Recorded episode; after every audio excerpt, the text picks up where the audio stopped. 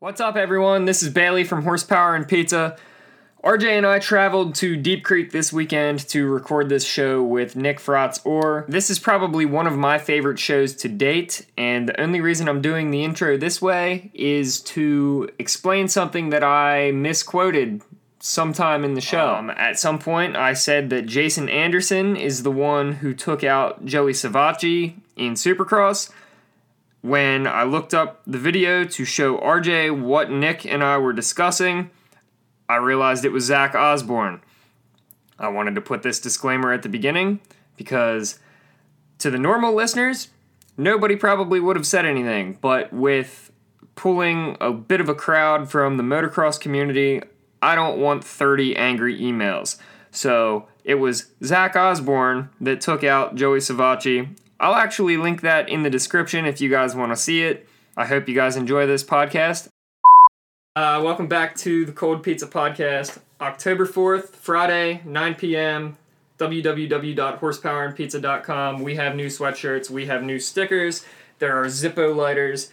Um, there's going to be a really sick video that RJ and I are filming next weekend in Ocean City. Um, this episode is episode number 26. It is presented to you by Barnes Brothers Motorcycle and Off-Road, 589 West Pike Street, Canonsburg, Pennsylvania. Look them up for any of your Polaris, KTM, Suzuki, Yamaha, and Kawasaki needs, Look as well as any parts, safety equipment, anything you need. Go hit up my friends at Barnes Brothers. We got Brad, Liam, Blake, uh, Caleb in parts, Frank. Aaron, Frank, Other Brad. slash other Brad. There, there's so many people there. They're all really tight people, and um, it's near and dear to our hearts. I have RJ Creasock with me. He has the pleasure of dating Shannon, their daughter, and um, yeah, really great people. Yeah. Definitely go look them up. For the 26th episode, we have Mr. 265 with us, Nick Fratz-Orr. Um, Nick is. It's funny because I started hanging out with RJ and Shannon like two, two and a half years ago, something, like that. Yeah. And I brought up, oh yeah, I used to race motocross, and Shannon's like, oh, we sponsor this kid. His name's Nick, and I'm trying to think like Nick from like Western PA, and I'm like, yeah. she's like, I think he's from Maryland. And Nick Fratz-Orr. I'm like, oh, I know Nick. I know of Nick from going to the track. Um, I think today is the first time we actually met face to face, but I've been in contact with Nick on Instagram a little bit. And I said to Shannon, I'm like, can you put me in touch with him? She's like, don't be a bitch. Message him yourself. So here we are. Uh, RJ and I made the trek to Deep Creek, Maryland this afternoon. One of my And favorite places in the world. yeah, we are um, gonna link up here. Well, we have linked up with Nick, and we're just gonna get into it. Um, you're a privateer. You race motocross professionally. Would you like to elaborate on what it means to be a privateer? Yes. Uh, a, lot, a lot of stress, a lot of bills. yeah. Uh, well, first off, uh, I want to thank you guys for having me on the show. Absolutely. Episode 26. Throwing the plug in there. It's going to be the best episode yet. And there's going to be many more to come. So 26 is a staple. um, yeah, and uh, just want to thank We're RJ. good. And, The settings and, are still uh, good from the other night. I just want to make sure. I was looking at it. Yeah. We got to But- make sure everything's dialed. Exactly. Everything has to be in queue. Yeah. Um, yeah, I just want to thank uh, Bailey and RJ for coming down to Deep Creek. We're sitting inside my office now. We hogged the whole thing uh, to do a podcast here. So, uh, yeah, pretty pumped to be a part of it. Um, and uh, going to shed some light on uh, dirt bikes and real estate and uh, how those things come together. And um, there's, it's, can get pretty intense at times. So, uh, I'm honestly just pumped to be able to do everything uh, and um, be have the ability to, to do it all because uh, when I first got my real estate license, I never planned on it growing to this, and then uh, and then when I got my professional motocross license, I had no idea that my results would continue to improve every year. So that's everything's just kind of went hand in hand. So I'm really kind of like fortunate and blessed uh, to be able to do all that stuff and still have some sanity um and you know so so like that's you know that's probably the but but I guess the question was shed some light on on racing. and, right. Well, yeah, what, background and explain stuff like that. to those listening. I'm sure we've gone into it on another podcast about the life of a privateer. What like the definition of being a privateer? You Okay, don't yeah, race full time. Yeah. So yeah, you, Well, like, you, you have to. I guess it is kind of a full time job. still full time. yes. Yeah, because so okay, so when, when you're in any well in, in motocross, if you're a privateer, privateer just basically means you're paying for like uh, you're you're paying for everything mostly yourself. So you're not factory supported. I think there's different levels of privateer, and some people might say they're privateers when they're when they're really not. They might just not have a factory sponsorship, but somebody's paying them or paying for them. Um, you know, when it when when it comes to my definition of privateer, that's dad, mom, and me paying for everything. Yeah. So- like a small Yeah. shop giving you this and this Yeah. given, given here. Yeah, and then going to great people like Barnes Brothers and all these other companies that I've been fortunate enough to meet who are willing to either uh, give a discount on product or give free product.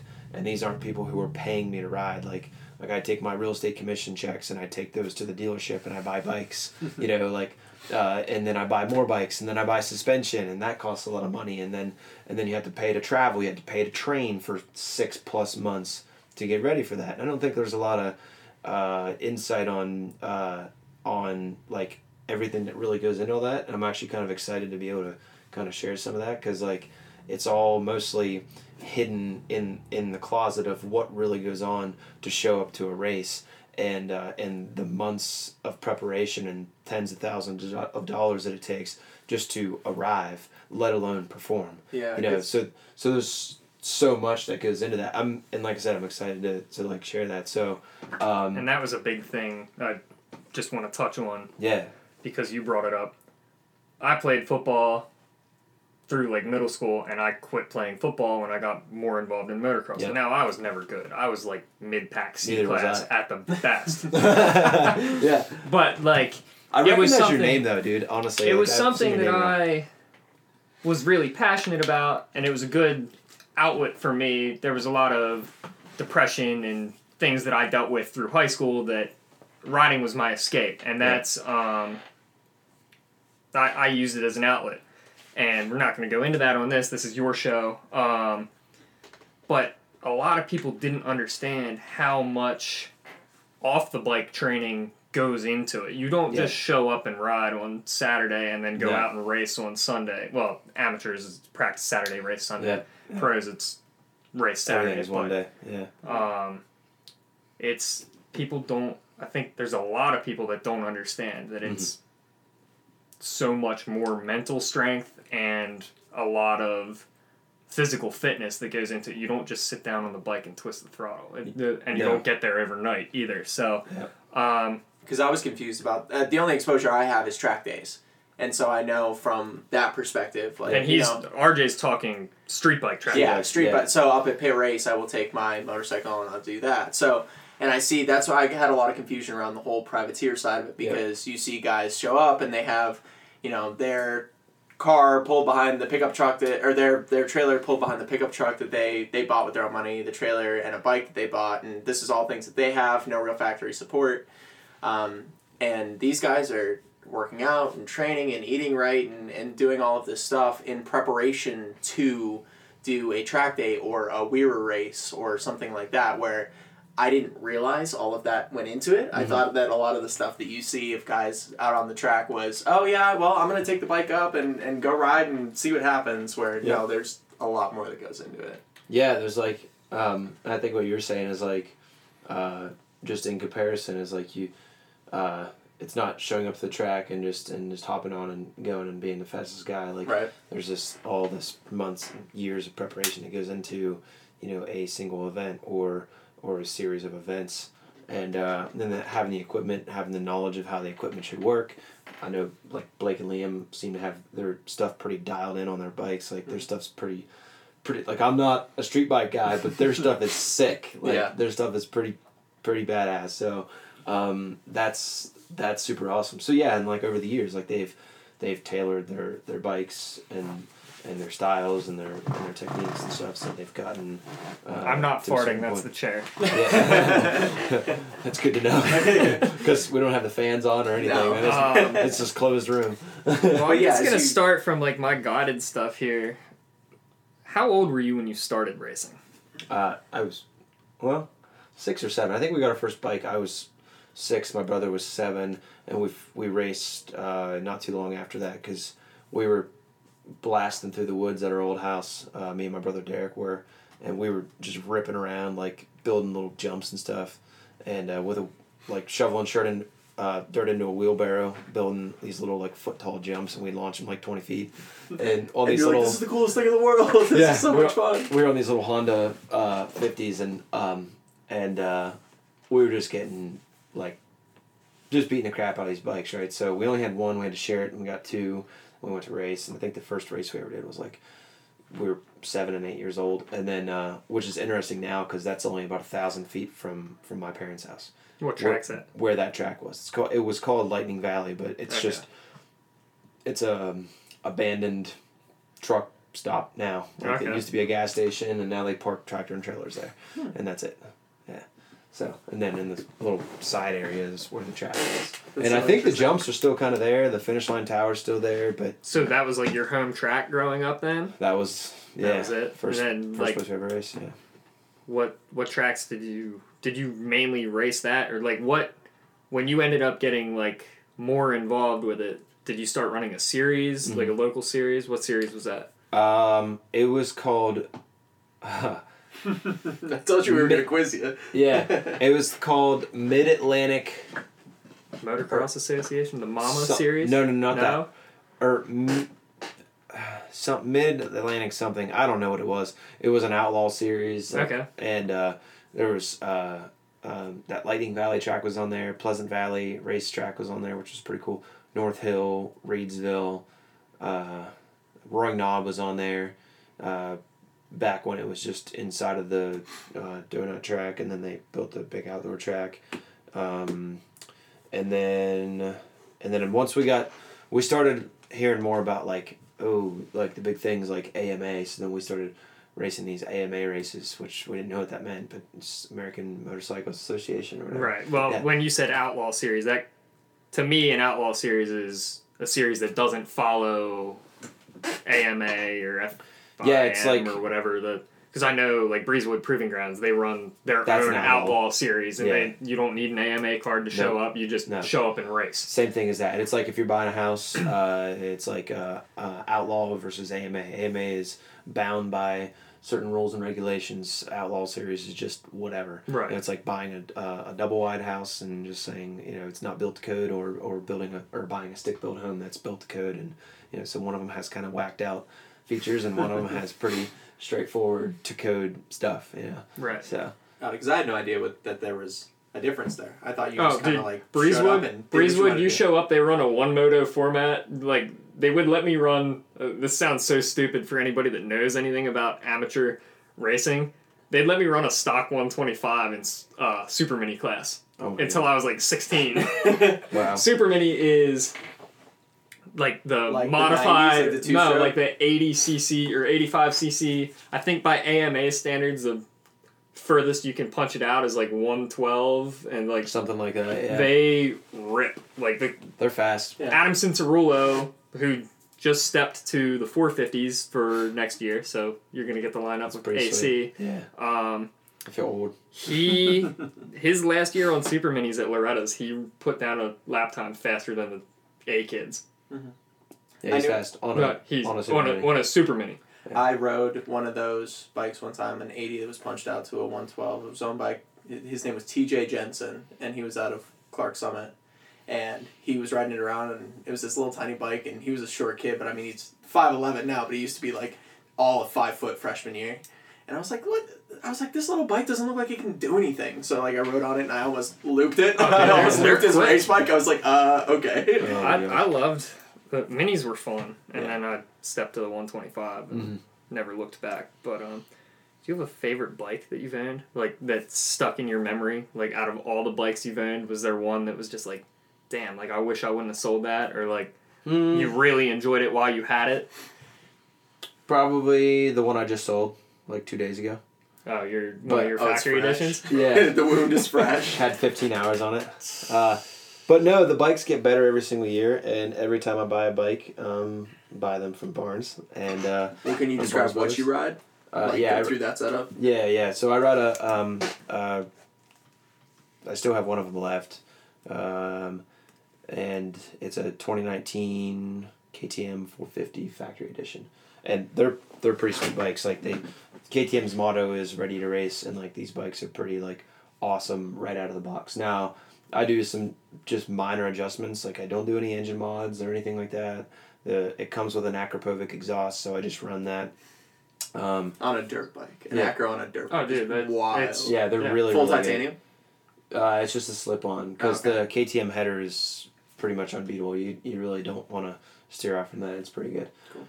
So uh, so yeah, I run that. I change up my gearing a little bit. Um, put some handlebars and I deck it out with some pretty sweet suspension. It's like five thousand dollars Who does And your then the- suspension? factory connection. Okay, Yeah, and then uh, Are they and- Ohlins? No, uh, they're WP. WP, Code uh, from factory for Oh, from okay. KTM. Got yeah, it, yeah. Kate, uh, Kate, so Kate, the suspension provider for KTM is WP, and they're the ones who make that suspension setup. So all kinds of coatings and different stuff in there that works totally different. Plus, it's a conventional spring fork as opposed to an air fork.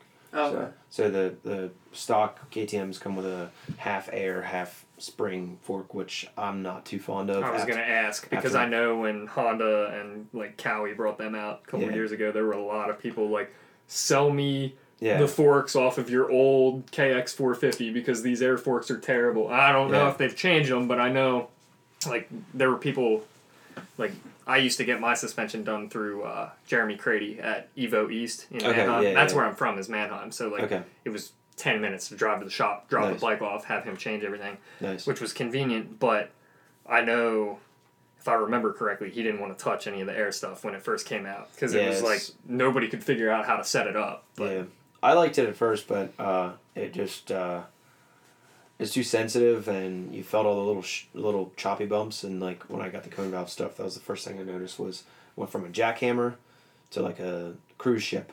You know, just was just going through stuff. You know, and you didn't feel it. Yeah. So Which I guess, and from like an endurance standpoint, I mean, you can go into like length of races and differentiation in that, but I mean, you're going from having it beat you up over every single corner, over Yeah. every single bump, to being able to work at a higher performance level for longer because Yeah. it soaks up a lot of that and it's not going into your body. yeah, no, that's actually the best way to describe it. Um, it's like my thoughts exactly on it because um, because when you're justifying spending that amount of money in suspension, you're thinking, how in the hell do I figure out how do I justify five thousand dollars in suspension? Mhm. What what does that feel like? You know. Yeah. But that's exactly it.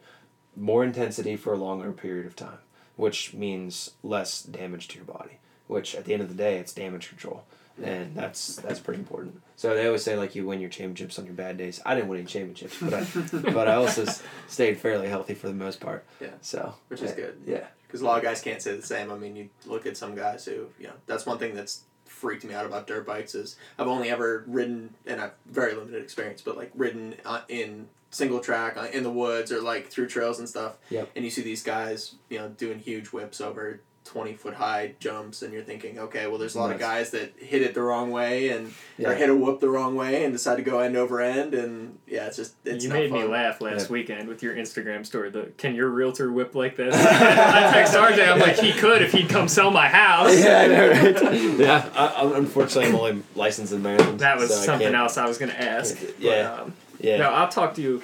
We'll talk about your real estate career and everything on here. Yeah. But I got a couple questions for you Sweet. off the record because uh, Sweet. I'm considering getting into it a little bit. Nice. And Sweet, man. I Sweet. got a bunch of It's a questions. good time to buy and sell, and it's a good time to be buying and selling. I would imagine. You're getting fully loaded KTM prep bikes. um, so how much? I I'm not. You're not that much older than me. I'm 24. You're what? 25. 25. Okay, Yep. you're not that much older than me at all. Um, I thought you were older. So. I, I thought Really? he was. Yeah, I too. thought you were, like, You carry 20, yourself a lot more professionally than I. do. Like I said, you're our first professional athlete on here. And then I said to RJ on the way down, I'm like, he's our first professional on here. Everybody else we've had on here has been a degenerate.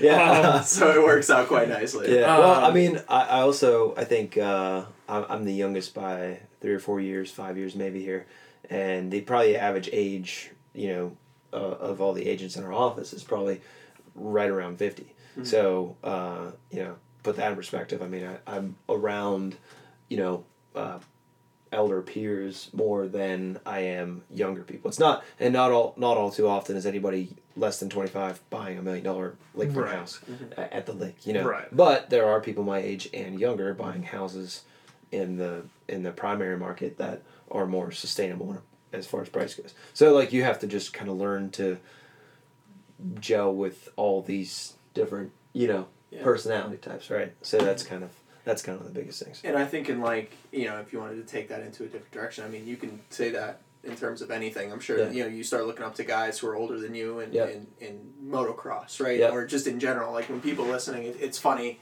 how much you can change your sphere of influence and your Yeah. mindset when you start hanging Yeah. out with different here's types here's of the people. thing with Yeah. that. I don't know if you realize this, and I don't mean to make you feel old. He's on the upper end of that age spectrum. In the, Really? I am in the vet twenty five plus class. That's I'm, I'm buying another. I'm buying another bike this winter, and I timed it perfectly that my comeback I can race 25 plus. Really? Oh, that's awesome. But no, Jet Lawrence. I was. I just talked about Jet on You got to realize there are podcast. gonna be a lot of names and a lot of people. Yeah, but I just talked about this on a podcast a couple weeks ago. The kids from Australia came over here to race Loretta's, raced. Uh, I want to say Unadilla. yeah, He had to pull off at the white flag because he can't score points because he turned 16 the weekend of Unadilla, and there's a there's a clause. No there's like a Get, uh, age uh, cap, like yeah. a minimum age or something. They were saying, That on, you I think it was be Racer 16? X, that I forget. There was something that he had to pull off because he's not allowed to score points. So he couldn't win. No, I don't. I think he ran like top ten. It wasn't like he was. Oh, okay. yeah, Yeah. he in wasn't position to win, dominating. but- I, I remember reading something about I it. forget but what I, it don't was, know enough but to they they it. said yeah they said he had to pull off and, which I thought like, he's.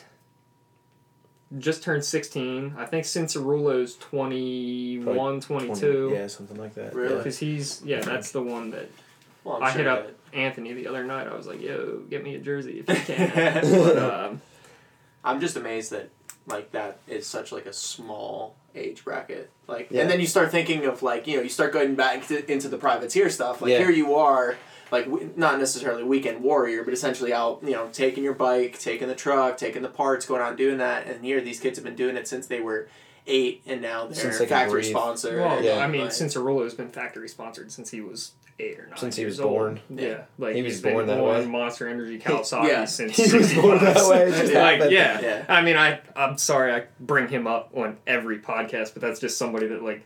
He's not that much younger than me, and I've watched him the whole way up through the amateurs, and now he's Yeah. dating one of my friend's sisters. So it's like, so Crazy. you have small like a personal world, like- connection to it. In this no, I mean, eye. not really, but like Yeah, kinda. I hear you. And it's just one of those things where it's like, damn, like, what am I doing wrong with my life? Yeah. Yeah. And I mean, I, I I'm sure that changes your perspective when you're out there too. Like I, I remember When the young kids are coming up. Well, both that and, and like having like you have that, and then you have like all the factory sponsored stuff. Like I just I saw a post in a track day group, and it was this guy who won a local race, but he won this local race because he had a clapped out R six that he did not care about, so he rode it at the very limit. Whereas you know you might not be able to ride to the very limit because if you were to tumble this thing end over end, Yeah, you now have a damage paperweight control. in Yeah. the back of your thing. Where this kid just does not care. He can ride within an inch of his life, and You're definitely more fearless when you're uh, and more prone to make mistakes when you're younger. So that's one of the things that like I've tried to tried to do over the years is just like I said like limit the limit the damage and like stay out of trouble because if you you know it's like going through a set of sand rollers if you dip your front end you're going to go over the handlebars so keep your front end out of sand Mhm. you know and and keep your tires light because it's the same thing in here and doing all this stay out of trouble Yep. you know don't do dumb shit Yeah. Just be smart and know no think five steps past whatever action you're going to take and figure out what the what the reaction and what the steps are, are, are going to occur after that before you even take the step and then get in a habit of thinking like that and then that's how you move quickly and have and make good you and create good decision making skills. That's that's what it comes down to. So you got young kids out there that are just totally blowing it up right? Yeah they'll crash and their their bones are a little bit more you know uh, whatever A little soft. They can take an impact. they can take an impact yeah. And uh, they can take an impact and you know get up and the bike's messed up and somebody else fixes it and pays Right. for it or whatever that's fine me i don't really think i don't really care about having to pay to fix it You that's and I come from the same background though of paying your own way. You Yeah. appreciate things a lot more. Yep. And it makes you take a step back and realize, hey, I can't ride over my head because, yeah, you paid Gotta go to work. fix a bike. Mm, yeah, well that Yeah. too. That's that's kind of how I ended up taking a hiatus from it. Now I'm like, screw it, I'm gonna get back into it because I miss it. But yeah um, it's one of those things where you fix a bike once, twice, maybe three times a season. It starts to add up, yeah but you don't want to be paying more money to fix a bike over and over and over again than you paid for the bike because Mhm. it, it gets old when you Yeah. continue to break things and Yep.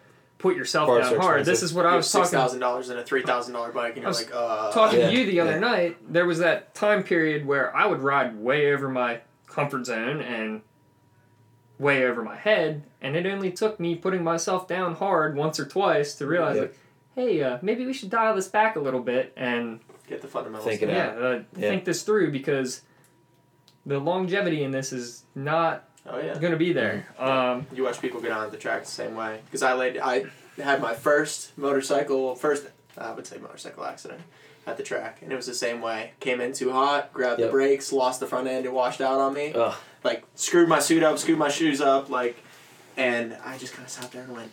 Ooh, okay. I need to dial this back a bit Yeah. because, like, the the wallet does not want to support something right, like this. and yeah. the pricey unfortunately for you, pavement is not that forgiving nearly as No. forgiving No, as no. dirt. which also is not that No, forgiving which is not, yeah. Especially like sand, you'd think, oh, I'm gonna tumble through the sand. No, sand tends to grab you and Yeah. kind of hug you to the ground. and- Sand sand turns into concrete at forty five. yeah. Um, yeah did you have a favorite rider growing up? Favorite professional rider, or even just somebody that you looked up to at the local level that was older than you or faster than you? That you were like, kind of. I don't want to say that you modeled your style after. Uh, maybe you did, but someone that was like a heavy influence on you, be the, be it pro, local pro. Um, I would. There was probably there was a few of them along the way, and I could think of a million of them just like just along the way. Who I was Give me like, two "Oh, or three if you that- got them. yeah, like where I was like, okay, I like that, I like this, I like that. Uh, but like I got to a certain point, and then um, I started uh, um, living over in Uniontown, Pennsylvania, at eleven ten mods.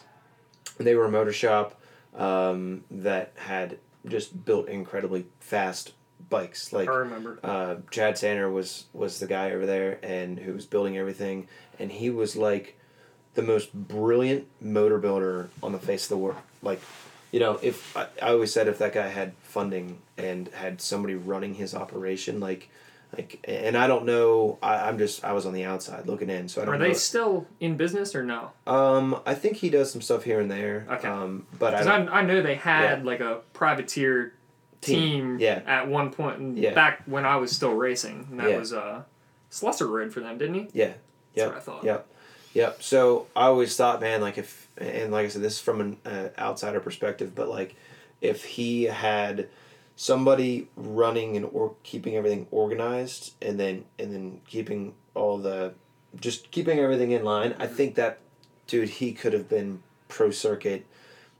Like one hundred percent, and he probably could have knocked them off their stool. In fact, I mean, he in some ways he already was. Just just the foundation was not solid enough to sustain it. So you know when you when you're building your way up, you're only as good as your foundation, Right. and it was it wasn't stable. So that's unfortunate. But through that, I met, um, I learned a lot from him, a lot of valuable lessons from from Chad Sander, which was sweet, and um, and uh, what I remember he didn't tell me this directly, but I overheard him tell tell it to. Uh, um, a buddy of mine down at Minio's in like 2008, and he That's said, on my list too to talk about. So. yeah, yeah, and he was just like, no matter what happens, two things that he that I ever heard him say: no matter what happens, uh, you never pull off unless you can't physically finish the race, or if your bike can't finish the race. It's the only way you don't finish a race. Otherwise, you finish that damn race, Mhm. and that always stuck in my head. So ever since then, I always finished my races. I never pulled off if I was tired or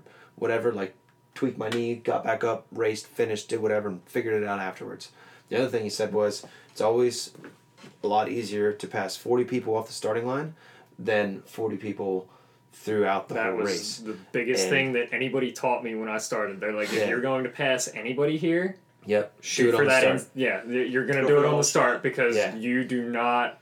They're like, no offense, Bailey, you do not have the stamina to come from 40th. and Mm-hmm. I mean, I was, like I said, I raced C and schoolboy and 85s at one point. Mm-hmm. a lot of carnage coming There's a there. lot of carnage. Oh, C class especially. C class was hell. like there's, the I'd, I'd go out and B practice and then race C because C practice you have a bunch of kids show up that don't plan on racing the next Yeah. day, so they'd let anybody go out and ride, and that's very dangerous. So I'd go out and be the slowest kid in B practice, but I'd learn something from following somebody and Yep. Yep. but no, uh, the start is where you're going to pass the most people Yeah. at one point. But Yeah. sorry, didn't mean So- to hijack your thought there. No, um, so I, I learned a lot from him. We'll, we'll just use Chad as one of them. Um, and then, uh, um, and then, so thanks, Chad, if you're listening to this.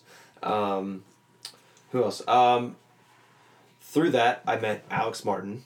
And, oh, okay. And uh, he was like, him and his brother Jeremy were like the two most regimented, disciplined people I've ever met in my life. And To I- put this in perspective, they Yeah. own Millville, correct? Millville, His yeah. parents own Millville, which is one of the pro tracks in Minnesota. Okay. Yeah, yeah, they have pro track and stuff. Um, and then Jeremy was two time uh, national champion in the in the two fifty class.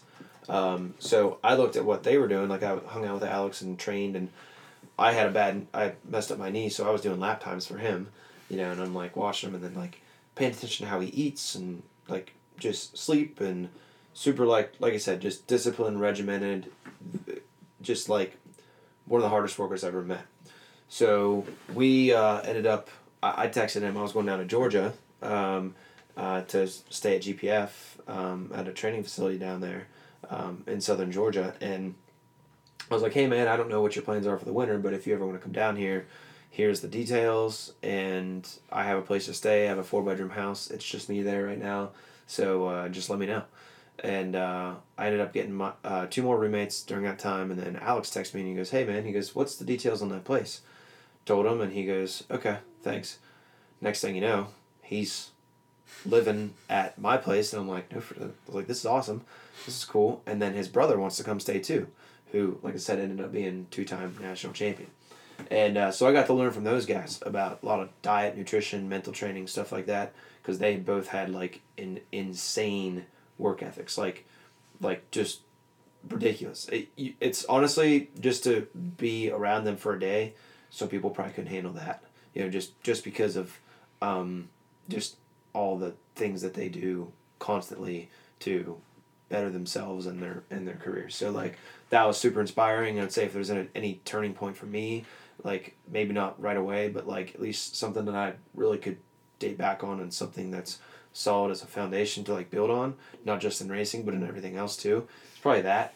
Uh, and then also um, my my dad always had really good advice and always still does have good advice even though he hasn't out there the one he's not out there racing the bike he's like somehow knows what is right mm-hmm. and and and so like yeah between those four definitely definitely super good like people to learn from along the way Not to say cut in here. Did you ever race with Josh Villarreal growing up? Do you remember? yeah i remember him yeah okay. it's been a he, long he was a long really close friend of mine. okay nice And that's I kind of did a lot of that with him because he was always faster than me and better than me. But it was Doublin Gap was one of our home tracks. I Yeah. could tell him exactly where he was losing time, Mhm. which gate he needed to start from, and I'm not taking credit for any of that because his Yeah. dad was definitely really hard on him, really pushed him and helped him grow to where he was, but like the last couple years, I hung out with him. I'd go to the track a lot of the time and not race. I'd just Mhm. go hang out, Just and help, yeah. it was like, okay, well, like when you're taking the inside line in this corner, you're two seconds faster a lap than when you go outside or the midline, and it was. Yep. It was good. Uh, like I said, I'm not taking credit for that at all. Yeah. But we hung out with Colby Favorin a lot too, and Mhm. I'd say things like that to Colby, and he's like, "Why are you not faster than you are? Because you know what to tell me, and you know what's going on, Yeah. but you can't do it yourself." And that's I don't know. Um, But that's I mean that's infinitely important to have that third person perspective. Yeah, So I'm Like, you excited to get back on a bike just to see if I. I mean, my fitness is probably there because I've been in the gym and training and Mhm. trying to get. I'm just kind of curious now that I understand bike physics a little bit more and bike setup a little bit more. If I can't go out and put down faster lap times than I did five, six, seven years ago, just because I'm not an idiot anymore. Seeing you guys talking about this immediately has me. I mean, I've been talking to you about dirt bikes, but I've wanted to. I've never owned one. I've always just borrowed somebody else's and ridden it around, and I'm like, After "Shh." seeing the bike, I was like, I kind Yeah. want one. after seeing the RM one twenty five that Pastrana just built for uh, Red Bull Straight Rhythm, Yeah. and his he's doing the Pleasure Valley. He's doing like the Pastrana Pro Challenge or something next weekend. yeah next weekend. Are yeah. you gonna go to that? I don't know because I'm still. I mean, if my knee can hold up to it, I might go, but Yeah, we'll see. We're gonna be out of town at H two O, but Nice. I wanted to go at least watch. But after seeing RM that he built, I'm like, Yeah. oh man, I need to build another one twenty five. Yeah. Yeah. But yeah. um, oh, where are we at here? You got a list of questions. I do. You can't We're- just we're- close your eyes and pick one. Yeah, but I'm trying to like keep this I hear you. sometime some kind of organized. Well, I I have. think like- we're, we're building momentum on on the racing thing. Yeah, right? I mean, we still have I have a bunch of amateur questions before we get into the pro stuff. I had a I had a quick question if you don't mind me asking. Go for it. So, what made you go with the 450 class? Like, is there any like other than it just being like the top dog, like I'm the shit kind of like power level? Was there anything that you were like, oh well, maybe I want to stick in the 250s for a little while and Mhm. work on technique a little bit more? Because I know that from my perspective, like I know Chance has been on the podcast, like he rides an R one at the track. I mean, that thing it will rip your arms off like Yeah. 180 horsepower. And I decided to sell my leader bike to go back a step to get my technique down a little bit Yeah. more. Like, was there ever a point where you got like that, or did you ever have that thought process, or Um. Well. So 450s are cheaper to maintain, Hmm. and it pays more money. The 450, Interesting. the So, 450, two you don't have to beat as hard is the thing. Like Yeah. he's saying they're cheaper to maintain. You're not You're riding not that riding at the limit like you're riding a 250F. And Yeah. that's why I want to get back on a two stroke because I know how heavy my right wrist is. Mm-hmm. It's a lot cheaper to put a top end in a 125 than it is to maintain the 250. So So that's everybody's like, oh, why don't you just buy like an RMZ or like the KTM, the SXF? I'm like, I'd probably get a 350. I don't know if you've ridden a 350. I, Mm. I was really impressed with the 350 because Really? it's like as fast as the, I don't know if it's as fast as the 450, but it's a lot more than the Then they're 250. 250. It's like a race bike. I wouldn't. I don't think I could ride that at the limit. Whereas the 250F, I've only ridden a couple of them, Mhm. and I don't. I just I, even at like an amateur level and like weekend warrior level that I'd be at, I think I'd be too hard on it, and Mhm. I don't want to pay to maintain it. I guess I didn't think of that though. Like every time I think, oh well, bigger motor, bigger parts, more expensive, all this stuff, but you're not running it within an inch of its life. Yeah, that's the biggest thing. But uh, uh, you, so you're kind of running it like two thirds of the power the majority of the time. You're never really just maxed out on these things, right? Because they're just they're fast. They And if like you watch the lap times, these kids on the lights bikes, the 250 class, they're putting down lap times as fast, sometimes even faster than Yeah. the 450 guys. yeah, What does Um, that bike make for power? Like, like something like sixty two horsepower or something like that on a on and it's a 450 single, right? Yeah. Yeah. Yeah. So uh, yeah, they're they're cheaper. You don't have to, like I think I said at the beginning of the show. I don't do any motor work to these things, right? I just buy it, put some gearing on it, do my suspension, and um, handlebars, and that's it. I don't need to do while, anything. While we're back on the topic, it seems like a lot of the privateers. I, I don't watch the 250s as closely as I watch the 450s because I know more of the. I, I mean, I I'd consider when I turn on the TV and see your name on a Saturday, I consider hey, I know Nick, even though Yeah. this is the first time we're meeting face Yeah. to face. Um, there's a lot more local kids that I grew up with or around that are running 450s than are running 250s. So I pay more attention to the 450 class. Is there any reason, and I mean, I think you kind of already answered this, the KTM factory editions come set up basically from, you say you do suspension, you don't do any motor work, you do handlebars and go. Mhm. Is that why it seems like a lot more of the privateers tend to be running the KTM over other brands? As, as far as I can tell, like Cody Shock, I grew up around. Mhm. I, he was always faster than me. He raced super minis when I was running schoolboy, and then I think he jumped straight to B class and then into A, and now he's pro. He's running a stock motor, Mhm. KTM 450, and he went 15th overall a couple times this season Mhm. On a stock motor. Is that is it because these bikes are set up so well from factory, or KTM? Is there like a contingency thing that like I know that I You know mean- the are you asking like why people run KTM as opposed to other brands? Yes. Because there's a lot of people running them. yes Yeah, I mean they pay more on contingency, and Okay. they're just really freaking awesome. I wasn't sure how contingency worked once you step to the pro class. Like I Mhm. know if you're running, I don't know how it is now, but like 2012 was the last year I raced. I know KTM or Suzuki had a really good contingency program with like local A class racers. They'd pay like 250 for an Mhm. overall or something, and that's why a lot of people at the amateur level were running. Um, I, I don't know if you would consider a class at the local level still amateur. I guess it's Mhm. still amateur, but there were a lot of people running um, Suzuki's because of the contingency money. I Mhm. wasn't sure if they still paid contingency once you stepped to the pro level or not. So Yeah. that's okay. They do, yeah. So the contingencies program is better. Uh, they're the bikes are like twenty pounds lighter than any other Japanese bike. Okay. So so they're way lighter, and then uh, and they're just really awesome. They're bikes. all electric reliable. start now, aren't they? Yeah, yeah. No They're- kick, they're- no kickstarters. No kickstarters, and they're twenty pounds lighter. Yeah. That's unreal. That's that's really impressive. Yeah, they're really good. Um, the batteries last really well. I don't have any battery issues ever. Um, they're just all around good bikes. Ever since I got them, uh, ever since I bought the first one from Brad, Blake, and Liam. I mean, dude, huh, sorry. Um, ever since, Long yeah, day. yeah. Oh my gosh, yeah. Um, but uh, yeah, ever since I bought them from those guys, man, I've just been. I think I bought like seven or eight of them now, probably. In I think three, RJ three and I were there the last time he picked one up. Yeah. Back in the spring. Yeah. Yep. Um, Yep.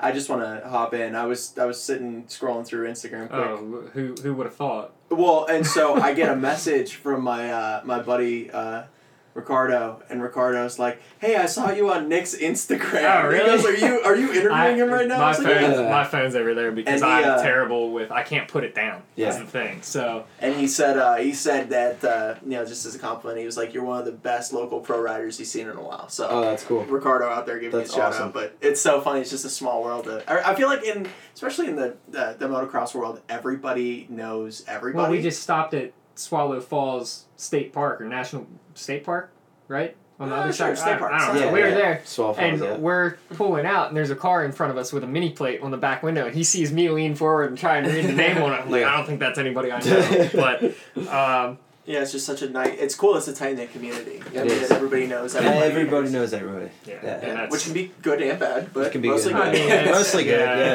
It's As long as you do good but- things, then it's all right. well, that's Yeah, exactly. yeah. if There you're doing the wrong stuff, that ain't too good for I you. don't know. There were a lot of people in the districts that I ran where it was like, that's why I stopped coming around. There, were, Yeah. there are some people that shady and I don't know. I just we're not gonna get into it. This is Yeah. Nick's show, not my show to complain about people that I haven't talked to in eight years. But um, do you have any highlights or um, anything that really sticks out from your amateur career, like Minios, Loretta's? Not really. Uh, no? no, Nothing? it was all pretty bad. Uh, well, I mean, there It was a couldn't couple have been things. all bad. You ended Um, up here. Yeah. Lessons learned. Lessons learned. Yeah. Yeah, it was just uh, honestly, I look I look back at like just everything I've ever done, and it's always gotten better over time. So like everything has gotten better and better and better, mostly because I take a mistake and I try not to make that mistake twice.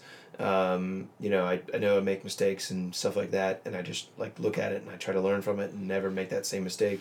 So I try to like just try to just build off that, build off experience, and then listen to other people's experience and like try to build off of that. But if you had to pick a probably a best highlight moment in amateur career, it'd probably be. Um,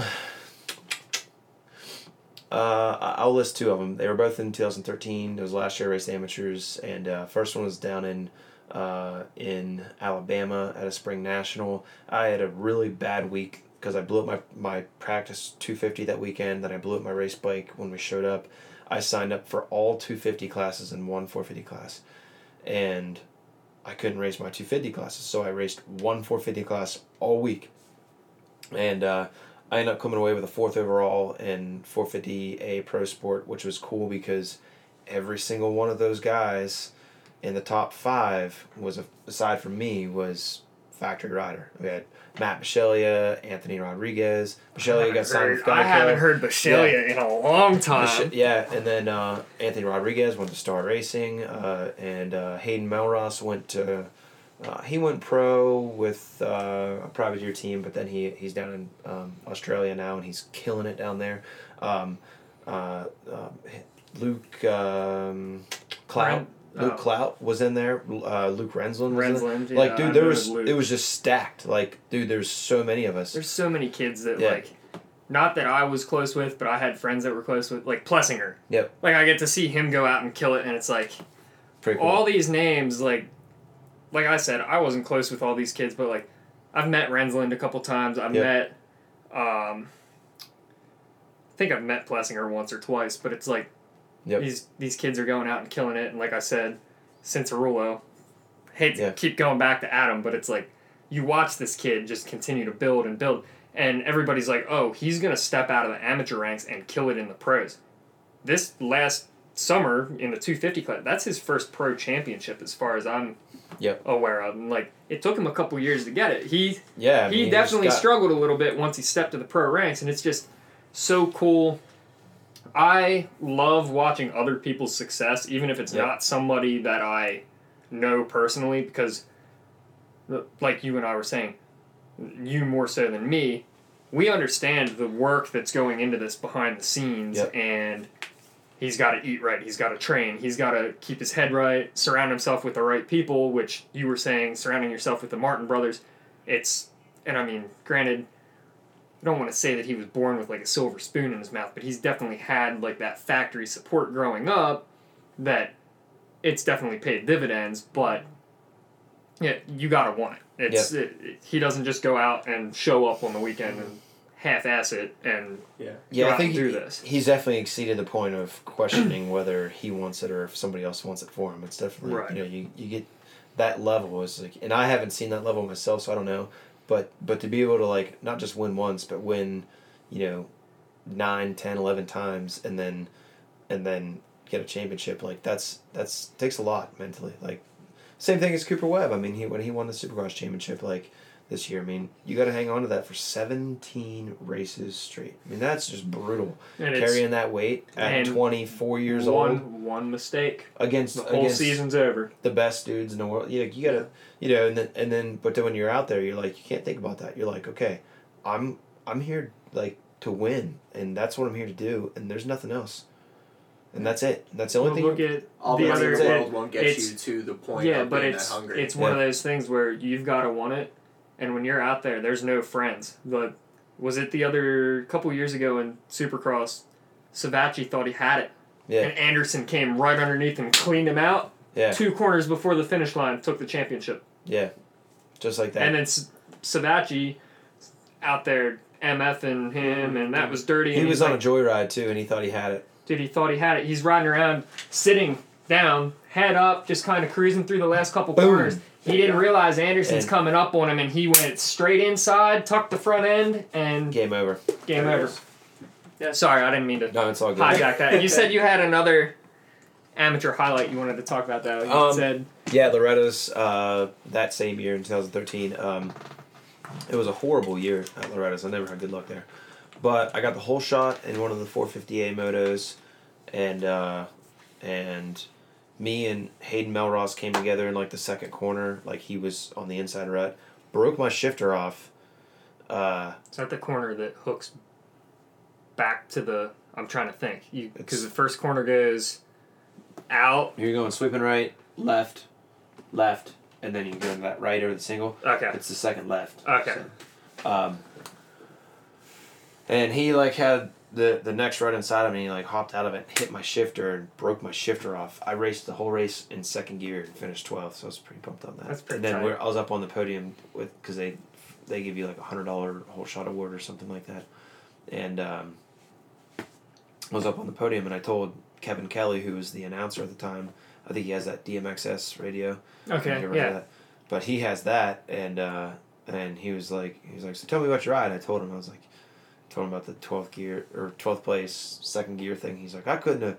Uh, uh, he's like, I couldn't even finish that race, let alone in second gear. He's like, so good job. And I, so I thought that was that was kind of funny. Really taking the you don't back out Yeah. to heart there. Yeah, Nice yeah, yeah, yeah. Like I was in a good position. I wasn't gonna just throw it away. Mhm. So, but yeah, uh, those are probably What's- two better highlights. What's Loretta's like for I've talked about Loretta's a couple times on here. I've never qualified. I've Yeah. never I was going to try to qualify in C in 2012 and ended up wadding myself really hard like 2 Yeah. weeks before an area qualifier and just didn't end up trying. But Yeah. um, what's that like as an amateur? That's for those listening. I've talked about it a couple times. Loretta's is the biggest. That's the biggest amateur race you can. It's Yeah, the I mean- amateur national championship at Loretta Lynn Yep. At her ranch in Hurricane Mills, Tennessee. We talked about this like the week of Loretta's this year, Yep. but Nick has experienced it. Um, I think we're gonna have Sean Baxley on next week. He actually has a title from 2010 or 2011. I don't remember, but we'll let Sean talk about that, or at least what his concussed ass remembers of that time. That was a wild time in our lives, but um, what what is that atmosphere like? Um, hot, humid, intense, uh, just terrible. Um, I just I say that because I just I just never did well there. Like I had a couple good finishes, but like my best finish there was seventh place or something like that. I can't sixth or seventh. I can't remember, but uh, but like just I don't know. We always tried to change everything, like buy new bikes and do different stuff with our suspension and motors and stuff. And then we'd show up and be on a track that gets weird ruts and stuff, and we were just like not comfortable. And then we'd have mechanical failures, and then like just dumb stuff always happened down there. So like, uh, if I could ever go back and change anything about racing, I would change one how I prepared for that race, and two, I wouldn't. Ch- I would run the same beat hammered bike that I practice on the whole time leading up to that race, and I, that's the same bike I would race there, because we always bought brand new stuff, and it was just then you show up and your bike's all rigid and doesn't flex, and like, you know, so it, it's weird to say that, but as you as you ride some more, you realize like it's important to have something you're used to at the race, not something that you don't know how to ride. Yeah, you're trying to learn the bike. You're trying to Yeah. run the track. You're trying to break stuff in. Like Yeah. I mean, there's just so Yeah. many variables that there's no Too much, yeah. And Let me ask you this, because I've never run a three moto format. How do you like the three moto format compared to two moto format? Because like local level, we always ran two motos. Pros run mm-hmm. the two moto format, but Loretta's is a three moto format. Is that something you liked because you have a little bit more time to get it done, but at the same time you also have more time to screw it up? Uh, yeah, I mean, there's yeah, it's like you said. There's two ways to look at it. Uh, over a week span, I mean, uh, only having three races feels like you're not racing that much. But uh, but at the end of the day, it's about what comes to, what comes together on the result card. You know, um, so if you have a, a third place finish, a twentieth place finish, and a seventh place finish, you probably end up like eleventh overall. Right. You know, um, that's And just that's like kinda- Baxley ended up. We'll let him tell the story. I think he went like 10 2 2. He didn't win a moto, but 10 2 2 was consistent enough enough to take a championship at the end of the week. And that's that. I was impressed by that mostly because I think it was the second year that he raced, or second or third year that he raced. It was a 450 class. Is that my phone going off? I believe That that was, was that was mine. that wasn't okay. Um, and he did that. That was a 450 class. He did it on a 250 mod bike. No way. Really? Yeah, Wow. That's awesome. that's and I mean what class was that? That was 450C or Okay. Open C, whatever. I don't know. There's so many classes anymore that I don't know. Yeah. But he did it on his 250 mod bike. I was. This was like right after I met Baxley too, so it was like we weren't like the closest of friends, but like out of everybody I've raced with and like hung out with, Yep. I still talk to him. I still talk to Colby Favorin. Yep. I very rarely talk to Josh Villarreal anymore, unfortunately. But I, I hit him up from time to time. I'll probably see him in Ocean City next weekend. But like, Nice. it's just cool because, and like, we keep talking about Ocean City and H two O. Super excited to get down there because there's so many of my friends that I only see once, twice a year. Some of them I raced with, some of them I grew up with, went to high school with. It's just there's such a good mix of people that come out there, but it's Yeah. always good to see people that I used to go to the track with, or like I'll run into people in public, like more so when I go home to Lancaster than when I'm out in Pittsburgh because I'm not from Pittsburgh. I didn't. I never really raced Western Pennsylvania, but it's just cool to run into people and hey man, how Yeah. you been? Like Catch haven't seen you in a while. Like, Yep. You still racing? No. Like. Yep. There's only a couple people. I still talk to Anthony Maladra here and there, and I guess he actually got his pro card. I saw on Instagram. He tried to Oh, nice. qualify. I think at Budds. Nice. I don't think he qualified, but he, that was the first Right. one that Yeah. he tried. So like, good What a for him. Um, Heck yeah. so I remember running like schoolboy and open C against him. Like it's just crazy to watch other people. Like I said, I like watching other people's successes. Like watching. Yep. It's like he's got a career outside of. Obviously, he's not racing pro. He's having fun with it on the weekends, but Yep. it's cool to watch him post stuff. He does like industrial um, design and stuff Yep. for like real estate offices and, Yeah. and cool. It's just cool to see. Yep. But um, who was your first sponsor? Hmm.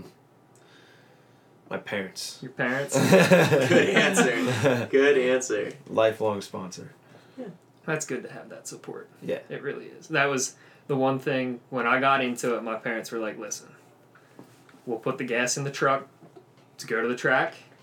You're paying for bikes, you're paying for entry fees, you're paying for race fuel. Yep. Everything. So I paid my own way. They bought the trailer, which we got for like 500 bucks used. It was an enclosed like 6x12. Roadworthy, good to go. Wheel and deal. Yeah, um, they paid for the trailer and they paid for gas to get to the track. But other than that, it was all on me, which is. I don't want to blame. I'm, I'm not blaming them at all, but that's definitely why I didn't end up going further with it because it was one of those things It's where tough. it's expensive. Yep. It's super expensive. And like, I'd get deals here and there. I had a buddy that worked at Action Motorsports in York, and he would. He got out of riding dirt. Well, he had Alpine Star Tech 10s that were my size. He had, um, like chest protector gear. Like I'd buy a lot of hand me down stuff like Yeah. that, which would save me a lot of money. But like, you're not saving money on practice days, and like I'd only get to ride maybe once or twice during the week. I was spoiled in the fact that Sleepy Hollow Motocross Park in Lebanon, Mhm. the owner Jerry, is from Manheim, where I'm from. Well, Jerry had a practice track at the farm. You could go out Tuesday and Thursday evenings, and you could ride for free as long as Jerry knew you and you signed a waiver. And he he kept waivers on file, so it wasn't like you had to stop and knock on the door every time. Like once you signed a waiver, You're good. you just show up and you could ride Tuesdays and Thursdays, which was convenient. It didn't. Uh, I was never good. Like I, I had fun, but I was Yeah. never good. Yeah. And uh, You got good experience out of it though. yeah, it Yeah. was it was definitely taught me a lot as far as like money management and appreciating things a lot more when you're paying Yeah. for them yourself and working for them yourself. But yeah, do you have any rivals on the local level growing up? Anybody that you really like Mm, butt heads with or like anybody that I don't know. You're I'm setting it. I, I think the better way might be to set a goal against. Like if you're out there, like you, you might be friends beat with them, but like you're like, hey, I'm buddies with you, but at the same time, like my goal is to beat you. I feel like we all got along pretty good. Uh, I don't really have any like rivals I can. Th- I mean, because we actually had uh, when I was growing up, like we had the I I'll swear by this. We had the sickest group of riders in like the 85s and Super Mini class. I don't Um, know, man. Our super mini group was pretty good. There was like 12 of us that could win. It was nuts. Uh, I could never win, but like we had Calvin Beck, Luke Polinicola, uh, Ari Rickard. yep. Uh, I can only think of those three, but there were probably like ten kids that could go out and win any given weekend, and it was like I sucked, so like I'd just watch from the back of the pack and watch them duke it out. But it was like you never knew who was going to show up and win. But Yeah. it's so much fun when you can get people like that, and you just like have the pack go out, and it's Yeah. like everybody's shoulder to shoulder, just trying to make it happen. Yeah, yeah. I think our I think our parents were probably t- got tense at certain times, uh, you know. But like, uh, there was I bet there was ten or twelve of us. Uh, Chris Williams, Tyler Luft, um, Jason McConnell, Matt Toth, Daniel Littman, um, Tyrell Cunningham, my brother, me, Zach Cantner. Uh, You can The tell list- you definitely the raced- list goes on. You raced Yeah. a different. the list goes on and but any one of us could win Yeah. And did you know like we all got a slice at one point or another That's awesome. and uh, so it was cool we'd all come up after the race and we'd just hang out in between races and then we'd pack up and leave and see each other next weekend Yeah. pretty much That's Yeah. one thing that I always find funny, like watching the like Blake or well Liam more so, but like watching Liam race with people. You know, my first instinct is it's like in sports, right? Like you watch people like football teams hate each other and they don't even know each other, but they hate each other, and then you'll see guys, you know.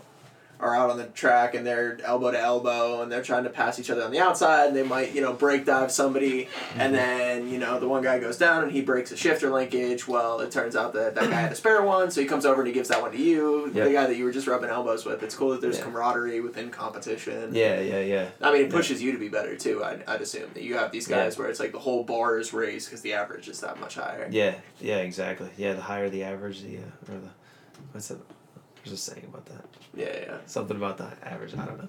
That was funny, but uh, but yeah, I I've I'm always reluctant to give people parts, no matter who it is, bikes, parts, anything like that, because I've been down that road too many times, and I've taught myself this lesson too many times. Where, yeah, you, whatever you give, uh, and this is maybe good or bad, but um, and, and the same thing goes with with money. But whatever you give, expect not to ever get it back mm-hmm. and Mhm. so so I always put a value in that because that's kind of what we say with, like now that we're more. bar- into that's what borrowing is now. Ex- Right. If somebody's borrowing something from you, expect to never see it again, and Mm-hmm. do not, do not expect. Yeah, If you get it back, it's not going to be in the same shape that it was handed it's out. probably gonna be blown out And that's Yeah. what we or say broke, with or whatever. with with borrowing something. Don't expect to get it back. And like Chance says, with going to the track, like track day with your car, do not take anything to the track that you cannot afford to light on fire and push off a cliff because, I mean, cars it's a little bit less forgiving there's a than lot more motocross, Yeah. but you stick a car into a wall at a buck thirty, Yeah. you're you can walk away from that. The Maybe. car will not. Yeah. Uh, yeah. It's it's not going to be pretty regardless, but um, and that's yeah. There's my uh, short motocross career ended not because I blew up my bike, but because one of my friends blew up my bike, and Oh, I was starting sucks. college in like four months. Oh man, Yeah. yeah, you gotta weigh some stuff out then. Well, yeah. He offered to pay to fix it, and I was like, no, no, don't worry about it. And he took that seriously. It was more of a. I said that to make him feel better, and he was Yeah. like, "Oh, not my problem." oh man, Is Okay. is there anything from real estate that has helped you in the motocross space, or something in the motocross space that has helped you in realty? Like whether it be mindset or like way you go about something, or like is there any crossover there that you've pulled between the two? Um, yeah, because uh, both are, um, and that's a really good question. Uh, I, I like doing both because, you know, it's up to me. It's always up to me. And I like being the, you know, having a full reign on things and Mhm. whether I do good or bad, it's up to me. Yeah, it's not because So- somebody else did it or somebody else didn't do this or that. I the point the finger It's- back at me, Yeah. and I got to take the blame for everything, and I'm I got to be the one accountable. So, how far I want to take it is how far I'll get, Mm. and uh, and that's that's the thing I like. I mean, I I get to choose what level I want to be at. So, um, you know, choosing to be at a higher level in real estate sales has allowed me to choose to be at a higher level in racing because of the, of the financial benefit and being able to afford to do it. Um, that's that's so so it all kind of goes hand in hand. Yeah, I mean, I I do all my work myself. I mean, you if you look at that file with all the last names on it, that file right there is three and a half million in closings by next Friday. Mm. So like that's that's what keeps everything going. Yeah. So um, if it wasn't for that, then you know I wouldn't be able to do anything. Well, there's your motivational piece for the week because I didn't bring anything to the table today. yeah, yeah. Self So, reliance. Uh, I meant to yeah. text him and be like, "Hey, uh, come up with something motivational because I'm not feeling too creative today." Yeah, But I think you yeah. hit it on the head. yeah, I mean, yeah. If you wanna, if you wanna have any kind of good success, I think it comes down to, to self awareness and um, just uh, hard work and relying on no one else but you. Because at the end of the day, you're out there to, to build your dreams, not somebody else's, or for somebody else to build yours. So you got to mm-hmm. you know, anytime. So whether I just talked about this in the So- article I wrote the other day, so that's Whether- I'm really glad you brought that Yeah. up. So whether you're an employee working for some for somebody else, they they want you to work To build their dream. to build their dream, or whether it's you hiring somebody else and you wanting you being on the other side and Right. you wanting them to build yours. You have to like always be comfortable in the other shoe. And that's one of the things is with you saying you get to choose which level you take it to. Yep. Uh, my whole thing is if you want something done right, you'll do it yourself because Yep. nobody else is going to do it exactly the way that you're expecting it to get done, and that's you can't rely on somebody else to build your dreams. No. You got to go out and do everything. Yep. Yeah. The other thing I've noticed too is, uh, like I always thought I had ki- life mapped out as a kid, um, but it's so did I. But it- but- here we are. yeah, Yeah. but it like I I found myself doing all these other things I never thought I'd be doing to eventually get that stuff, you know, or get to that level, uh, and that's okay too. Like you got you just got to be flexible and not rigid about the way you go about things, and uh, and then the other thing too is like like uh, you definitely have to continue like uh, life isn't a des- you know like your goals aren't a destination it's Right. like a Life's it's a a, it's a process right so, Mhm. but that's super duper true because because it's always evolving if you reach whatever goal it is big or small and you just stop you're probably gonna fall into some depression of some sort This right? is a, like this is yeah, something I can speak to because my whole thing the whole time growing up was I'm getting out of Manheim. I'm getting out of Manheim. I'm getting Mm-hmm. out of Manheim. I turned 20. I settled on my first house 3 weeks after I turned 20. I was so proud of myself. Yep. And I I say things I I make that point on the podcast and on a lot of the blogs and stuff that I write because there are a lot of younger people that listen and I'm trying to show like everybody says oh millennials can't afford real estate go out and do it go out and make it happen you can make Mm-hmm. Anything it out. happen that you want to make happen I was so proud of myself for stepping out of my comfort zone I moved three and a half hours from home and I was like okay I made it out and then like the last couple years I sat around my house just kind of go to work came home go to work came home and I got stuck in that cycle and I realized like I could be doing so much more. Yep.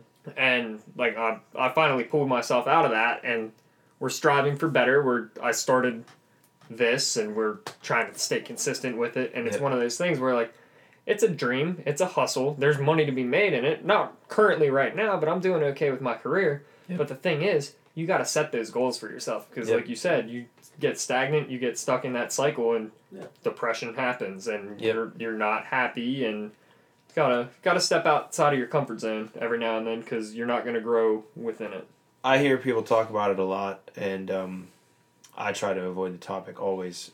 But I also I think it's like how at the beginning of the podcast we're talking about keeping your front tire out of sand, and I think I think the the depression thing this is like such a touchy subject, and it's it's like politics almost. Mhm. You know, but I actually think that but I think it's can be good avoided. that it gets talked about Yeah, because yeah. it's important that that stigma I- gets changed. I think it can be avoided. I think that when you go see a doctor for it, they're going to say, take this, take this medicine, which then makes you feel a certain way that you might need another medicine, which might make you need another medicine, and then the list goes on. Now you're pumping all this, you know, uh, all this stuff in your body that is not normal, and now your body's reacting in a certain way, and then you might develop cancer, and you might, you know, it's like it's like uh, the list goes on. Whereas depression usually falls after the stop of something, right? So Right. like, so if you if you just continue to pursue whatever it is that you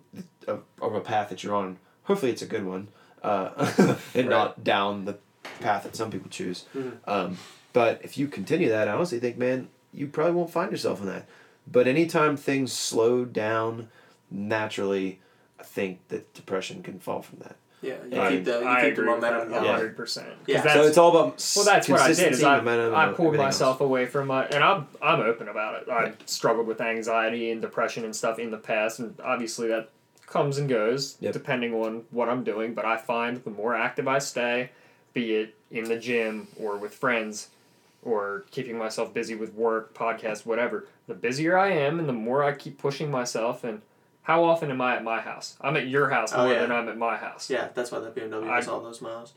that poor car.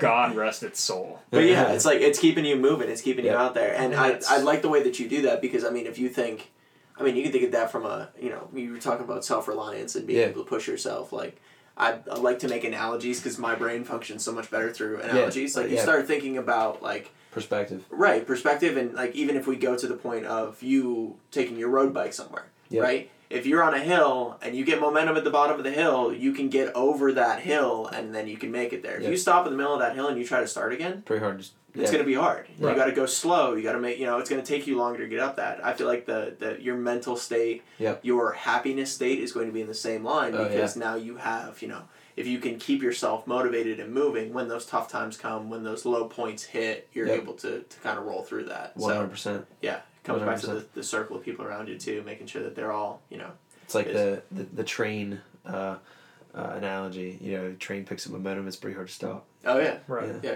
just keep going. You get that Snowball juggernaut way. effect. The sucker's pretty heavy. I Was there anything else that you I- wanted to ask? I or- want to talk a little bit more about his pro career because I Yeah. I get stuck on the amateur Let's stuff. go till five, so it give us twenty more minutes. All right, Cool. yeah, we uh, we're in it like Yeah, that'll put us at an yeah, hour. that'll and a put half. us at an hour and a half. And then we can give you some time to like if there's anything that we didn't cover that you Right. want to pop Nice. in as well. Nice. um, That's what time I'll have to go because I'll have dinner after that. okay, Okay. cool. We're getting hungry too. Yeah. I gotta get Lakeside Creamery. Th- yeah, that's not, a must. We're going Uh, to It's a must. It's a Turning must. pro. You turned pro 2014. 14. Yep. Where was your first race? Did you start High at the Point. beginning of High Point? High Okay. Yep. So that's a that's, That's a like- local track. That's Yeah, it's been the first first round that I do every single year, pretty much. Okay. Yeah. Yep. Because I know a lot of, like after Loretta's, the, there's always a break the week of Loretta's, and then a lot of the kids that raced A or Pro Sport or whatever at Loretta's will turn pro the following weekend at Unadilla in Yep. New York. So I wasn't sure if you did that, in, but you said your last season amateur was 2013, so that makes yep, sense. yep. If you turned pro in 14, okay, so High Point. How did Stars that go? Align. Uh, not good. Not good. it seems to be a trend here. Yeah. I ask all the wrong questions. Not good. No, that's a good question. It just wasn't good. It wasn't good at all. Uh, uh, I crashed in practice, crashed in the last game's qualifier, and I was just, I was, I didn't know it. I didn't understand anything. I wasn't prepared. Mhm. So, First pro point Unadilla. last year, two years Yeah, ago. last year. Last year. I, month- I thought I thought you said that on Instagram. That's why I wanted to bring that up. Yeah, uh, that was Unadilla 2018. That was sweet. Uh, I finished 19th, and I probably could have done a little better. Uh, midway through that race, I pulled in, got goggles and stuff, and and uh, lost a couple of positions there. But I mean, as did everybody else, so that's no excuse. Now Um, you said goggles. You a tear off guy or a roll off guy? Uh, I was running tear offs at the beginning, and then when I pulled in, um, John Knowles from Scott gave me a pair of roll offs. So Which do you prefer though? Which do you I run the tear offs because Scott the the tear offs that they give us are, um, uh, I don't know if they sell them or not, but they have they're almost like they're they're laminate, so you get stacks of seven tear offs and So, they're all but you can together. yeah you can stick more than one Yeah. pack over top of yeah. and then they have a sticky adhesive on the backside, so every stack sticks together. They stick to the lens, and every stack sticks together after that. So uh, yeah, those ones are pretty. I'll have to look awesome. into those when I get back in. Yeah, because I pretty uh, the, the only tear offs I've ever run have been through Oakley, and Really? I've never stacked another. I've always just put one pack on because I Yeah, I, said, I don't was know if they generally far them, enough but behind everybody that I didn't have to worry about it. That's funny. The Uh, dust is settled. yeah, Yeah, that should be good now. Pat, it's clear. Cool. favorite pro track that you've run thus far? Ooh, uh, hmm. I mean, they're all just rough and brutal and gnarly. So I, I'll probably just say High Point because it's my home track and it's Okay. it's the most fun. I have the most. Well, that's okay. That throws off my next question Oh, because really? if High Point's your home track, I was gonna say, do you feel any sort of advantage at Budds Creek, being that you Mm, are you you're from Maryland or you just Yeah. live here currently? Okay. yeah, from I was, well, Yeah. that was my. Do you feel any sort of advantage at Budds Creek? But if High Point's your home track, I guess. Yeah. not. Right. Yeah. right. Yeah, probably. I mean, Buns more so at High cool. Point because it's always exciting. There's always a lot of family and friends around and stuff. Probably a lot more humility if I didn't do good. yeah. So you got some. I, I don't think behind anybody's you. gonna yeah. hold it against you because you're out there trying and you're qualifying. So it's uh. yeah. I remember seeing you. We were out in Portland, Oregon, visiting a friend of ours, and we're looking at. Uh, we're literally Yeah, this random they chicken were spot. watching Redbud. Yeah. Really? Like And it was so- like f- four days later though, because Shannon sends me the Snapchat. I'm like, yeah, I watched this the other day, but thanks. Yeah, but it's so funny, like being able to sit here with you and knowing you outside of this, and sitting all the way across the country, looking at the TV and going like, "Oh, Nick's racing right now. Know that That's guy. crazy." Yeah, yeah. Yeah. But it's cool to be able to see all over the place that there's just like a presence there and that like people get pushed. I Yeah. wanted to ask, have you out by Scranton? There's a track called Hurricane Hills. Have you guys I've heard heard of of it? Hurricane Hills is the Never. shit. So that is ten minutes away from my house, from my No parents' way. house. No way. 10, 15 minutes away from my parents' house. Yeah. So I was like That's- that. I, I lied. I've seen Barsha ride twice. I've seen him ride at Tomahawk, and I've seen him ride at Hurricane Hills. Yeah, that's so funny because that's like I drive by it all the time and I've seen people there, but I've never stopped there to actually like watch anybody Watch do and it. check it out. Yeah. Hurricane Yeah. Hills is yeah. There's a kid. There's a, good local. track. There's a local kid who, long story short, my dad's um, Camaro's motor was rebuilt by this dad. young kid's grandfather. grandfather. Yeah, the guy's been racing since drag racing since 1958, whatever. Um, but that kid used to go up to Unadilla all the time, and he was five minutes away from Hurricane Hills. And you know, his, my dad would always be like, "Yeah, little little Carl's gonna be racing up there," and it's they said it's a fun track. it's funny to see the kids that grow up by the track, or like the kids that, like the Martin brothers, their parents own Millville, so like.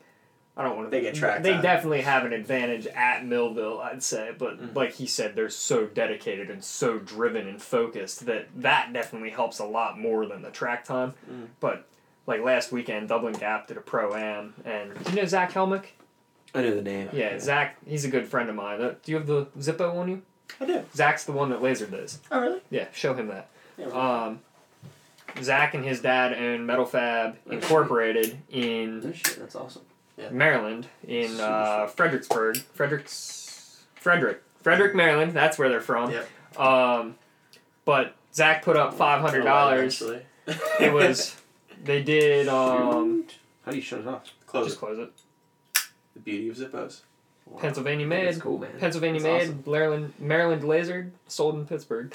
But um, they they did a pro am, big purse for the A classes and Mhm. pro sport and whatever else. But Zach put up if anybody could sweep all four motos of 250A and 450A, they were putting up $500 from Metal Fab. Hmm. And Doublin Gap offered to match it. Well, Joey Crown comes out and stomped everybody in and one all, All four. Four. well, I'm Yeah. like, I text Zach, I'm like, bro, not to like ask you a random question, but doesn't Joey's uncle own Baja Acres in Michigan? And I'm like, yeah, I'm pretty sure he does. Well, Baja does this sick race every, it's like right after Loretta's every year. It's Baja Brawl.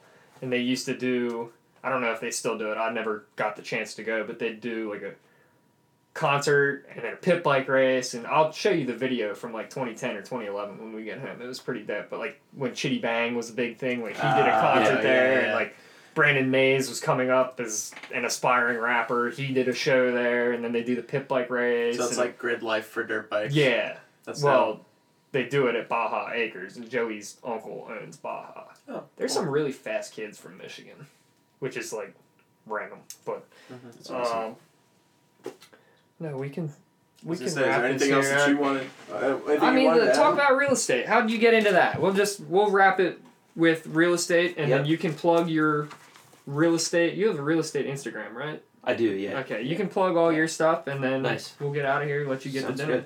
good. Um, I um, let me see how I get into it. Uh, so kind of grew up around it. Uh, my dad is uh, is an owner and agent here at Railey Realty, and uh, he's just a freaking animal. He's just a beast. uh, he's pretty much a wealth of knowledge. Um, Good and, uh, inspiration to have. yeah, definitely. Um, so I've had a really good like role model and somebody to learn after, um, and uh, how I got into it, I actually was advised by him not to. I don't know if he like want me to do it or, or what, but I haven't really crossed that bridge too far. But but uh, I bought my real estate test. I failed it, and then uh, and then I went did another course, passed it, got my license, and then really didn't do anything the first year just because I was racing and I was trying to focus on that. And then uh, and then I've um, uh, yeah, I just got into it. I really liked it. I enjoyed um, you know the sales side of things. Realized that what I'm doing is is I think every every situation is different, but in some cases, some people just want a place. A lot of people are coming up from like D.C., Fair- Fairfax County, Virginia, and they're working in D.C. and or, or like Pittsburgh, and they a lot of times they're just so busy and they need a place like this to be able to come actually be able to like hang out with their family. Like they that's Right. actually like a Yeah, necessity. and reset. And Decompress reset, a little bit. Yeah, like right. down there, everything's they're, they're working five a.m. till eight o'clock at night, and they don't even get to see their kids. You know, they, when they come home, that's about it.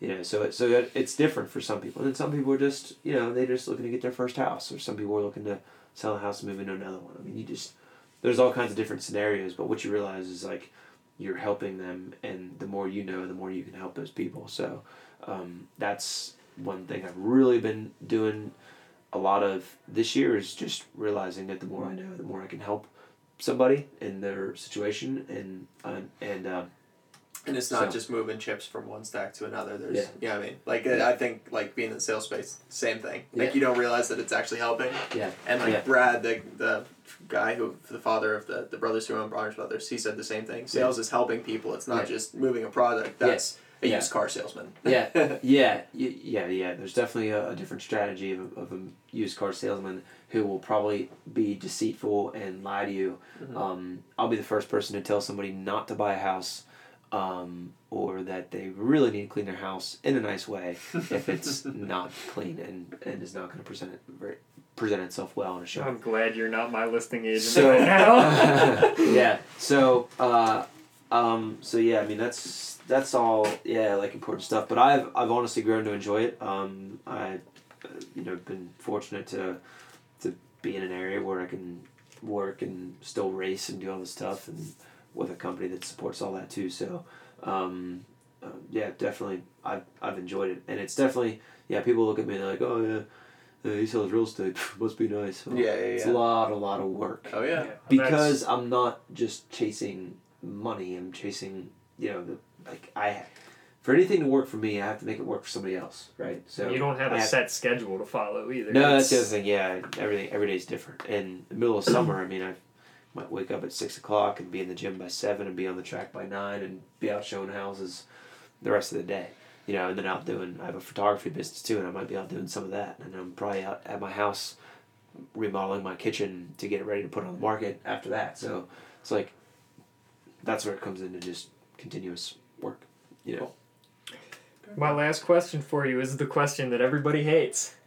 Where do you see yourself in five to ten years? Oh my god. Ah man, that's a tough one. I mean, I think I kind of have an idea of where I'd like to be, but I think it comes back to what we are talking about midway through, like, uh, or two thirds, whatever. You know, you go through life and you're thinking you have it all mapped out, right? And you think you have this plan of where you're going to be, but everything is always everything in life is subject to change, so it's always everything's changing. we along know all about it. Yeah. We're, we're not going to get into it. Yeah, so everything's subject to change. So where do I see myself? Um, I think as long as I keep doing everything I'm doing now, I'll be pretty happy. And I honestly would like to do more and continue to do more and build more. Um, so if I can do that, then maybe I'll exceed that. Um, I exceeded my expectations this year, um, and with everything that I did, um, and then a couple other specific things here, um, I totally doubled my sales from last year, which was Wow. pretty, uh, pretty crazy. Yeah, so like that was one thing that I was pretty happy with, and then, um, so where do I?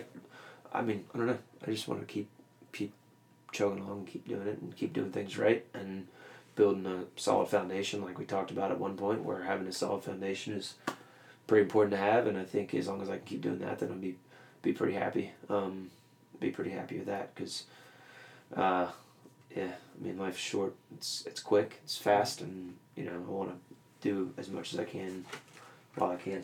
And it's, it's nice when you're making money along the way. Yeah, yeah, Absolutely. Make a couple bucks along the way. All right. Well, we'll let you plug your Okay. Instagrams. I'll put them Cool. all in the notes and the description and everything. It's Sweet.